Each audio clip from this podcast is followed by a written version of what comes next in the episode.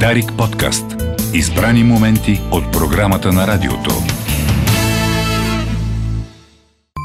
В седмицата на Дарик с вас е Константин Вълков, заедно с Тони Николов, а, който е скъп приятел и главен редактор на Култура. Има ли умора и насищане от корупционните скандали, според вас? Винаги има умора, въпреки че корупционният скандал по принцип, по дефиниция някак си е като гориво или някакъв смазочен елемент, който все повече разгаря огъня. В един момент обаче ние сме го виждали в други скандали в минали години с флашките. Много интересно е как българското общество скандалите наистина се разгарят по-бързо и леко после спихват или стихват. Хайде да използваме по-литературния израз но, но има едно натрупването. Сега, например, никой не си спомня за Мишо Бирата, за редица нали, сюжети, които са важни, нали, но а, за, за, изследвал съм го. Значи, идеята за паметта, хоризонта на паметта на българското общество е нещо, което много ме интересува. Тя е около 5 години. Тя различава ли се от паметта на други общества? Да, да, да, със сигурност. Значи има, има ги тези различия. Вижте, нали, в, говоря за европейските общества, особено и в Америка. Нали, има, има архиви, дори архивите са по-богати в интернет. Има много неща. Наскоро търсихме някакъв човек и един от колегите ми каза, абе това е било преди интернет, нали, не може да има нищо за него. И бях смаян, защото тази граница е 2000-та година, нали, тя не е Троянската война, нали, така да се каже. Та, та в българското хоризонт на памет 5 години, знаете, ми, мислех си за моите политици включително, а, споровете, които виждах в парламента, си дадох сметка, че част от тях ги водят хора родени 89-та година. Нали, това е поколението на 89-та, плюс-минус, нали, една-две години и те няма как да помнят редица неща от 90-те. Помнят такива класически компроматни войни от това, че Филип Димитров се разхожда гол в Министерски съвет, увид във вестник Те, то, това, да, да, все си във вестника демокрация, но, но редица неща, включително споровете за Бойко Рашков, нали, които в 90-те имаха един характер. Uh-huh. И аз си ги спомням много добре, връщайки се от Франция тогава.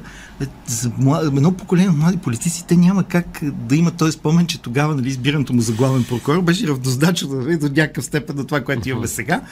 И, и, и няма приемственост между тези неща. Все едно те са били някога, или преди 44-та година, или не знам кога.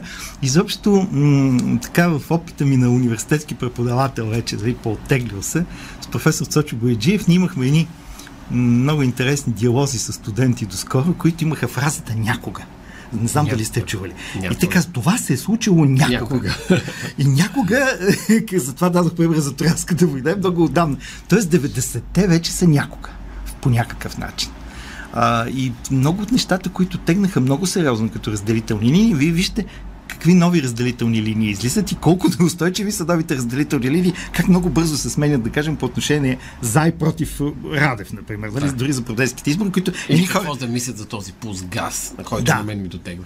Да. Добре, как един човек обикновен стига до истината и си дава отговор за себе си на въпроса ако говорим за руския да. газ, например, да. дали той е търговска стока или инструмент за политически шантаж. Най-лесният отговор. Колко време му отнема, за да стигне Ами, сигурно не му отнема малко време. Е, проблемът на българските медии е в изключителната детайлно покривност и преповтаряне на едни и същи неща, обикновено в липса на разширяване на хоризонта.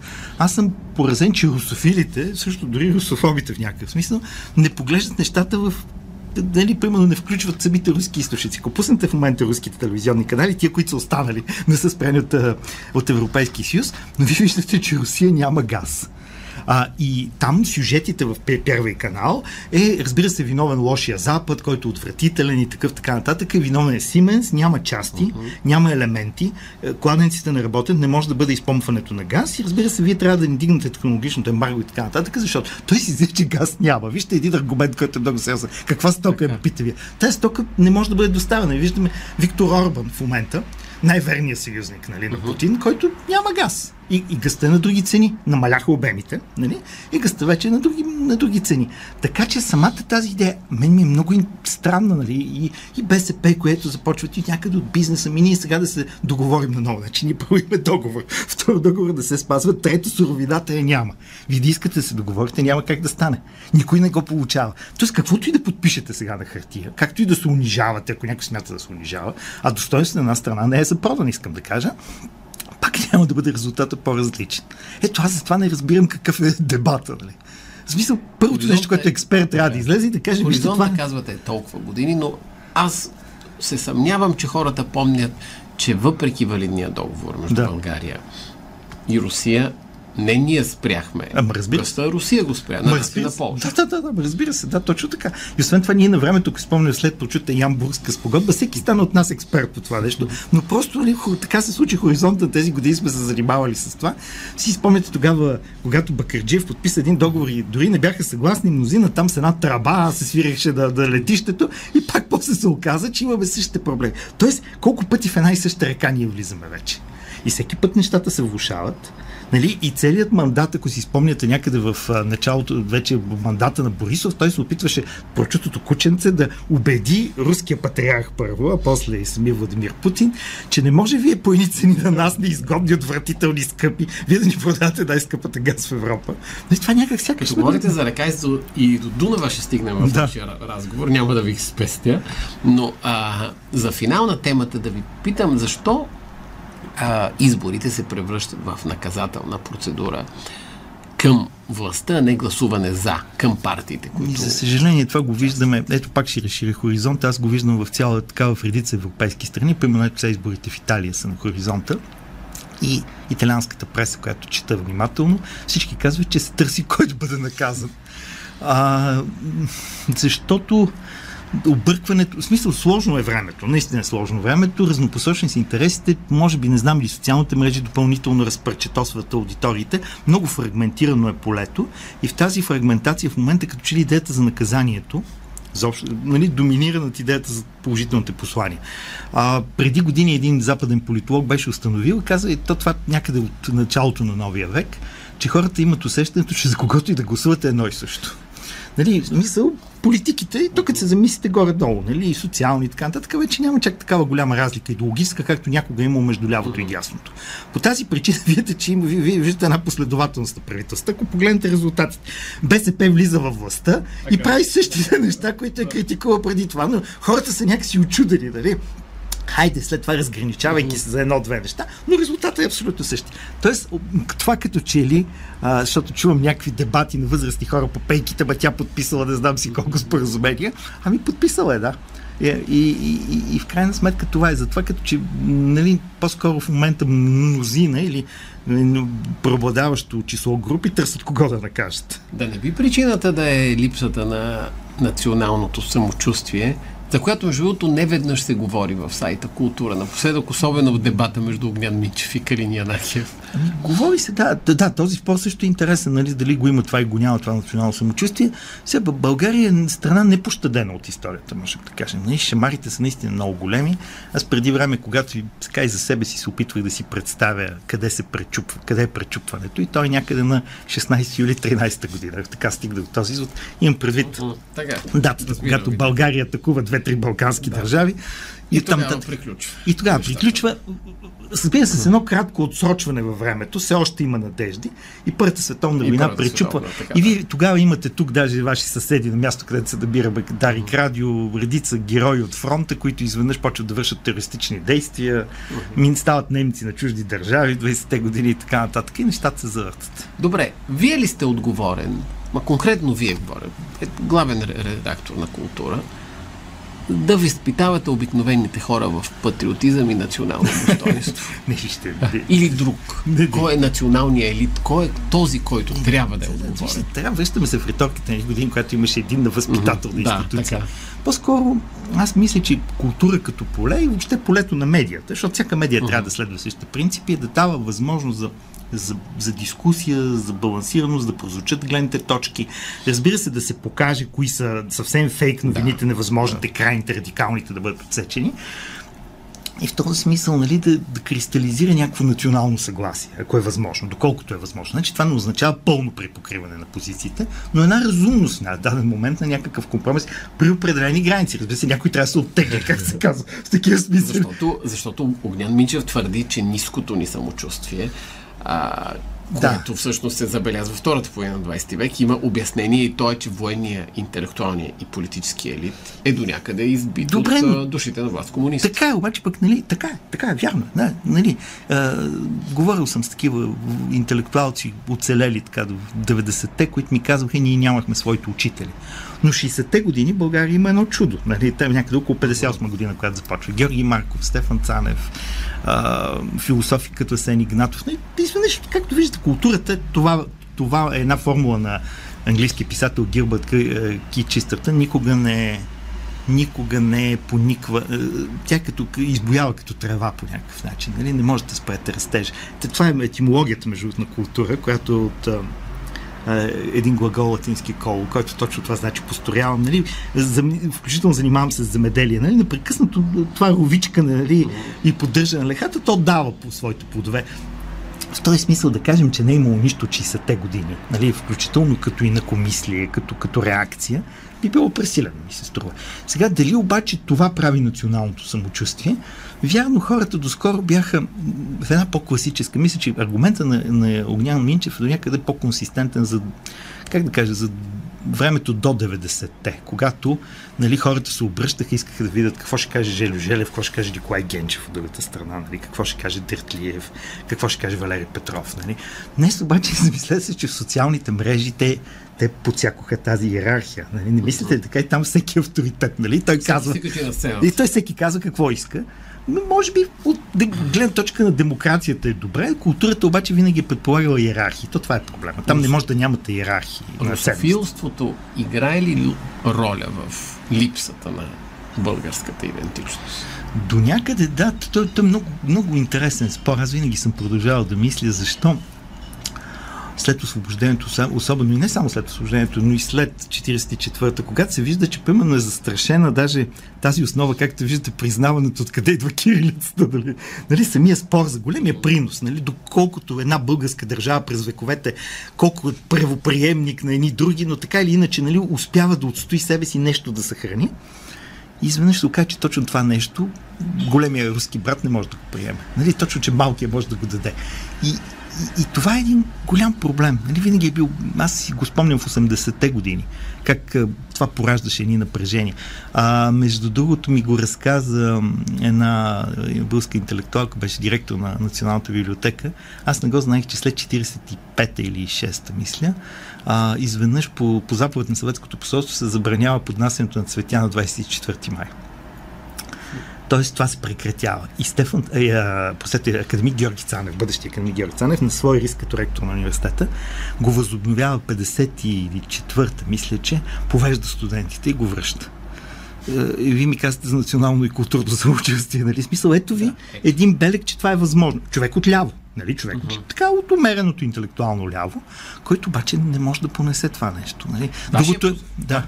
Вашия последен текст а, има малък знак за национално самочувствие. Поне за мен като за, съм, за съпротивата. За Хаджи Николов. Да, за Хаджи Николов. За, за Тодор Хаджи Николов. А, ще припомня, вие ни връщате, за тези, които не са го чели, вие ни връщате към ваши спомени от а, улица в София, тук в да, центъра. Загоре. От улица Загоре, когато като ученик се натъквате на този художник, на Тодор Хаджи Николов и неговите свидетелства за едно време на несвободата, както казва той. И преди да кажете малко повече, ще ви а, прочета, т.е. не на вас, а на слушателите и да. на зрителите, част от а, а, предисловието, което той пише. Той пише така, една вечер, с, с, зерцавайки залеза на Дунава, Йордан Ковачев произнесе между другото островът на залезите. Не ставаше дума за стих или книга. Той беше много забравен кратък разговор. През една вечер на спомени островът на залезите изкочи от, заб... от забвението на миналото и реших това е. И така нататък. И да. така нататък. Само ще да, да кажем, че цената, цената на залезите е много висока. Цената на залезите е много висока. Няколко обаче. пъти съм бил на Белене. Така изчаквал съм точно едното, едното посещение. Беше възможно тогава президента Плевнелиев направи, пуснаха журналисти, защото все пак там са разрешени, влиза uh-huh. с специални разрешения Министерство на правосъдието, тъй като има действащ затвор, не е лесно да попаднеш на остров Персин, трябва да кажем. Всъщност, да. нали, Белене е селището до, до острова. И залеза наистина е много красив. Но още тогава то, той стяга сърцето. Между другото, усещането, когато си на острова, че си извън България. И то е много гибелно усещане. Вие ме питате тогава за всички да. тези хора. Това е в прочутта книга на друг известен лагерник Стефан Бочев. Той казва, самите те говорили така, че ще си, той дойде от България, ще отиде в България, те имат усещането, че са в Сибир, нали, че са извън, mm-hmm. в преизподнята, отвън края на света. Остров е много голям, т.е. е 20-30 км на 35, нещо такова, наистина, огромен остров. И, и усещането за несправедливо, за несвобода и за това, което се е случвало и за обрасването с трева на спомените ни. Аз винаги съм си мислил, това всеки психиатър може да каже, че миналото е всъщност основата на нашето заболяване. Нали? Лекарите знаете, че лекуват миналото. Uh-huh. Когато отидете, ви казвате симптомите на болестта си, но това е вашето минало. То не е на... Uh-huh. Това, което в настоящето поражда всички тези гърчове. Психоанализата се занимава същото, но и терапевтите го правят. И ние някакси в 90-те и този разговор не приключи. Както виждате, нали, непрекъснато продължава. Той излиза на някакви порции, ама така, ама Русия, ама нали, нали и, и, и, не се изговаря до края. И пак се, пак се връщаме в началото. А се връщаме в началото, мен ме се страхувам, че този български разговор е краткотраен и безпаметен. Това е основният проблем. Ние сякаш нямаме съзнание за цената, която сме платили на няколко пъти и се чуди какво да направим. Може би да четем публично дневника на Стамболов ли, който всяка нощ ми сънува руската мечка. Не знам дали сте проследявали тези страници. И, и казва, и те ще ни затрият. И казва, защо си иска да затрие малка България? Какво сме им направили? Нали? И той казва, аз ще си сложа главата, но те ще ни затрият. И, и буквално пише, казва, аз не знам до година дали ще съм жив по това време. Дали въобще ще има тази страна. Нали? Все пак кръв се пролява, нали? толкова усилия, толкова толкова жертви след априлското възстание и всичко това. И, и, и ние пак се връщаме в началото разговор и ние така ние много обичаме. Но ето, а... Други така да обичаме. 70 години преди днешния ден, този за който си говорим, Тодор Хаджи Николов, художника, на 13 август го викат и четат да. списъка с освободени. Неговото име е вътре. Да, освободен. Така, да, освободен, да. Освободен. Освободен. Спомен, спомен, този човек, той имаше така дискретно присъствие, съзнание, свободата, но една особена мълчаливост. Аз това написах. Защото той не е подписал декларация за сътрудничество, ние досието му е запазено, но, но е подписал, че няма да прави опоручаващи свидетелства, така нататък. То е за една сдържаност. Нали? Ето един формулата на исторически компромис. Нали? Просто за да оцелееш, за да можеш нали, да се върнеш към това, което обичаш, към близките си, към към рисуването. А тази събът, сутрин се събудих а, с новината. Значи, моите детско-тинейджърски години, свързани с радио, преминават с апарат руски Селена и слушането да. на BBC, където непрекъснато се говореше, става дума за 88-89 година, за фетва, което въобще да, не знае да, това да, какво да. значи, и за Салман Ружди, и за сатанински строфи.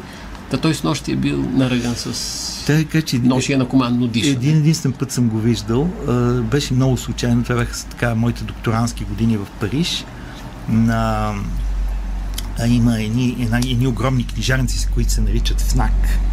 И бях в една от тях по чиста случайност. Трябва да е било някъде пролета на 96-та в един от тези ФНАКове Монпарнас, който е близо до гарата. И изведнъж обявиха, че Салман Рожди след 10 минути ще бъде, той предварително се обявява, ще бъде в залата така за четения, много кратко, без да дава, без да дава фотографии, така няма автограф. Той беше с някакъв пореден френски, а пък минавайки през Париж, дискретно усмихнат, сдържан. Аз тогава си задал този пост, който сигурно вие се какво означава да живееш с присъда, която сякаш ще влезе в действие, смъртна присъда, uh-huh. едно. И ме питахте за Хаджи Николов, да си смъртник, да, си смъртник. да си смъртник с присъда.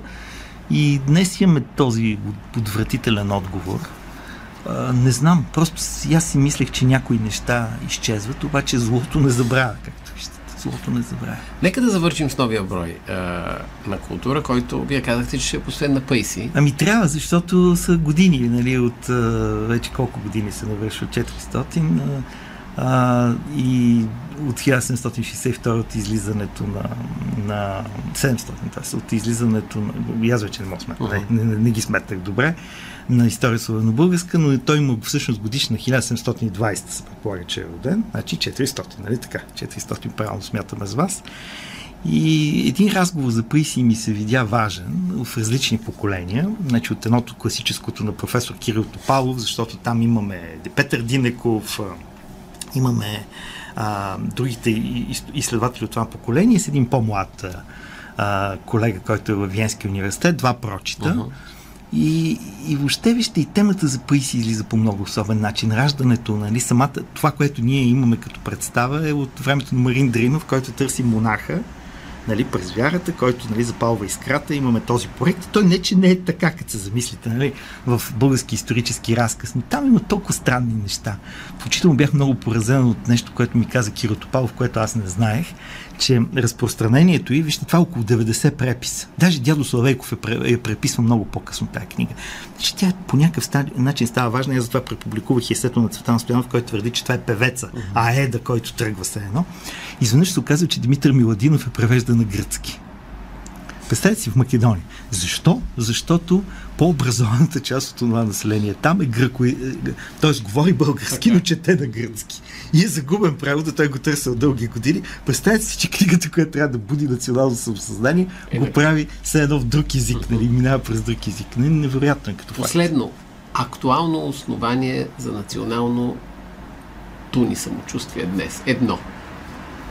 А, би, че България има. Вижте, много, много страни ги няма вече на картата, като се замислите с тази сложна история на това място. Не само България, има, България има и вече и демократична традиция, има нещо, което трябва да пазим. Има традиция на свободата. И примерите, които дадохме в началото, и Тодор Хаджи Николов, Салман Рожди, показват, че тази свобода ние трябва да можем да отстояваме. И това не е, не е някакво абстрактно понятие. Просто ние с вас все пак сме родени малко на границата на друг свят. Аз повече, нали? Първо 20 и няколко години от живота ми минаха. Знам какво значи режим на несвобода и не искам да се върна към него. Седмицата на Дарик, Тони Николов. А на вас хубав уикенд. Дарик подкаст. Избрани моменти от програмата на радиото.